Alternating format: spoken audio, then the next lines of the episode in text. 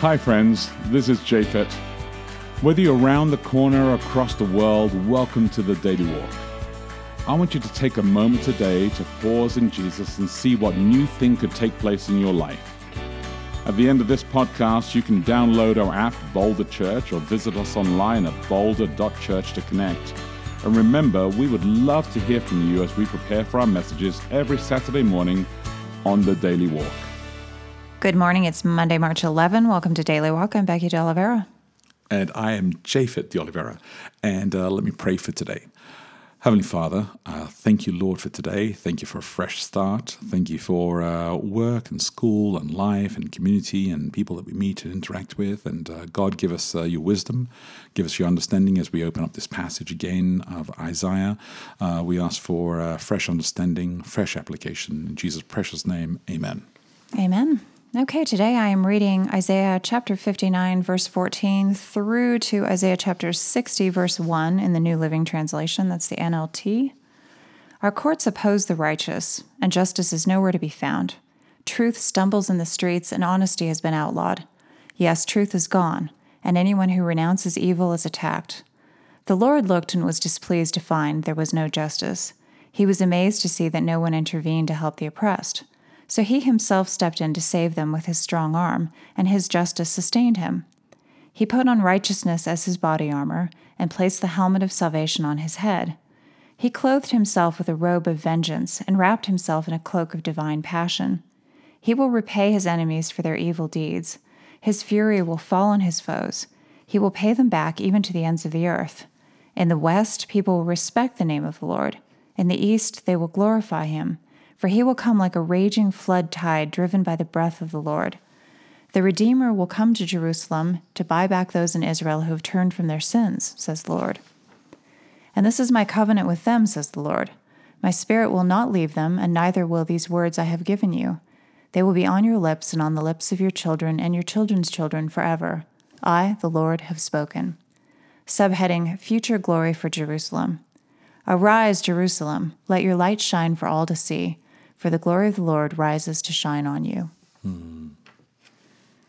I like that translation. That's good. nice. Yeah, yeah, it is nice. That is good.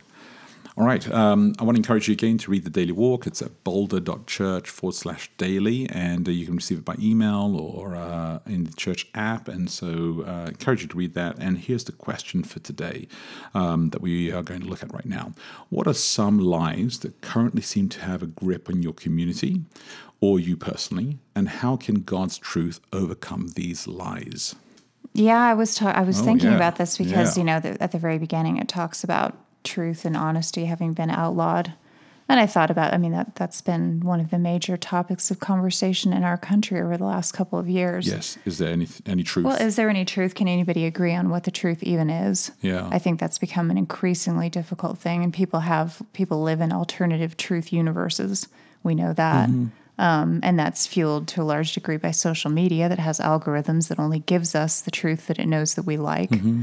And, you know, we kind of live in, uh, what do they call them? Echo bubbles, echo chambers. Mm.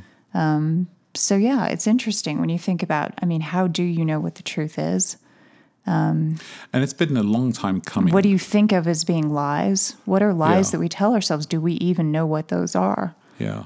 Um, I, I actually think that it's fa- for me, you know, uh, again, speaking from kind of like a a, Christ, a, Christian perspective, understanding the the lines that could be that are drawn all the time inside Scripture, and the narratives, the story that's told about who Satan is and who God is, and and how Jesus is is describing himself as the way and the truth, you know, and the life, right? And so and Satan is described as the father of lies. Mm-hmm. And so you have this contrast all the time of what God is, what Jesus is, what the Spirit is, and then you have Satan who's deceiving and father of lies and this disassociation.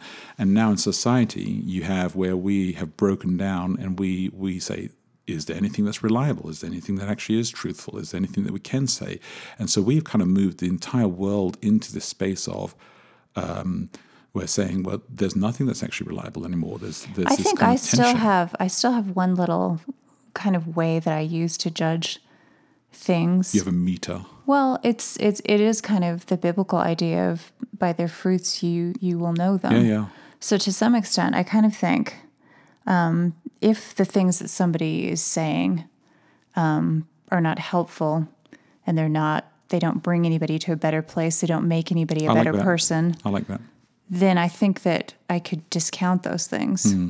You know, and I mean, this has been an interesting thing for me in terms of, of truth because I tend to, I'm not a black and white thinker. Mm-hmm. So I've never been one who has, you know, really this idea that there's some sort of objective truth. I think there is an objective truth, but I think that almost everything that we It's think of as truth is filtered through our experience Sure. and filtered through.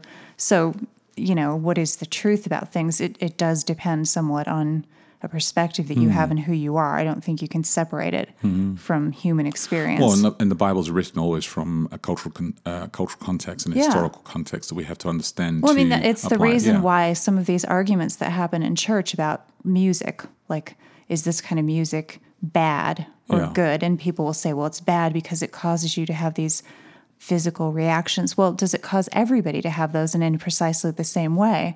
And does everyone experience those in a negative way? Yeah. Like, because a song makes you feel angry or ramped up or whatever, does that mean that it does the same thing to somebody else or that they experience it as a negative thing, whatever that feeling would be? So I had, a, I had a really good So friend of mine who said exactly that thing to me. He said uh, he said the reason why he doesn't like this the music that has uh, I don't know Like a drums beat, of yeah. drums to it um, was was because he used to uh, drink and and other things would take place and participate in other activities when this particular music was on, right? Right. And so for him, the association of the music brought up memories for him of Well, and so I think life. for him, he probably should stay away and, from it. It's and I said, well, that's great not a good the- thing. You the- the have drum- every right to decide things that are not does helpful. that for you. But I said it doesn't for me. And so the tension is that you're dictating for everybody else Yes. now how to interpret this drum set for everybody else, and so it becomes very very complicated that your hang up.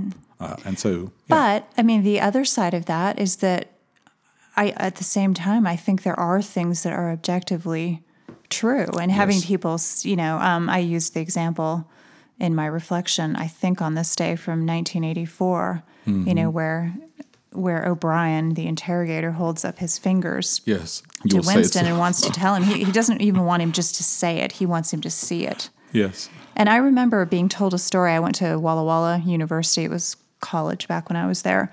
But they had gone through a few different purges of their theology department over the years. There was, I think, one in the 1930s and another one in the 90s. I think it was after I left.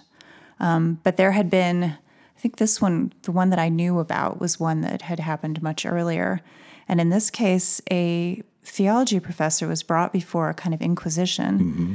And they asked him something about a hat, like, what color is this hat? And he said it's a Oh, black yeah, I- hat. I remember this. And they, you know, they Yeah. wanted him. They wanted him to say that if Ellen White said that the hat was white, he would agree that it was white. Yeah, And yeah, he, he wouldn't agree to that. yeah. Um, It's just it, it was an odd Yeah. kind of situation. I think um, on the one hand, you Alice, have to Alice use in the Wonderland kind you of. have like- to use God um, and His truth as a way of measuring everything that you see. Hmm. But I don't think there's any way you can absolve yourself from the fact that you you have to use your own eyes and and what you perceive. And I think God forgives you for that. You know, you cannot see what you cannot see. Well, I mean, I think the Bible's full of stories of, of people struggling to understand uh, what the will of God is. I mean, Abraham would be probably one of the most epic ones because it's it's a drawn out, fantastic narrative of uh, of an individual trying to understand the will of God, and God explaining it in many ways, and yet the individual thinking, "Oh, well, did you mean this?" and "Let me try this," and and God saying to him, "You know, I didn't say that to you. I never said that to you. And look, look the things that you're doing that are causing this unnecessary tension in your life. If you just were a little bit more patient and would wait and trust me, I would take care of you." I think that that's uh, part of the narrative of, of our life. It's a reflection of our relationship with God as well that we have to process and learn how to connect with God in that. So, yeah, I think it, it really does play into that. But our time, unfortunately, is up for today. And so let me um, just come back to the question a little bit more and repeat it and ask you guys to think about it. What are some lies that currently seem to have, have a grip on your community or on you personally? And how can God's truth overcome these lies? Think about that. talk to your friends and community about that. Look after each other, live love, and we'll connect tomorrow. Hey, thanks again for listening to the Daily Walk podcast today. If you remember, if you have any questions, reach out to us online at boulder.church. And if you can help support us, please feel free to give online at boulder.church forward slash give. Until next time, look after each other and live love.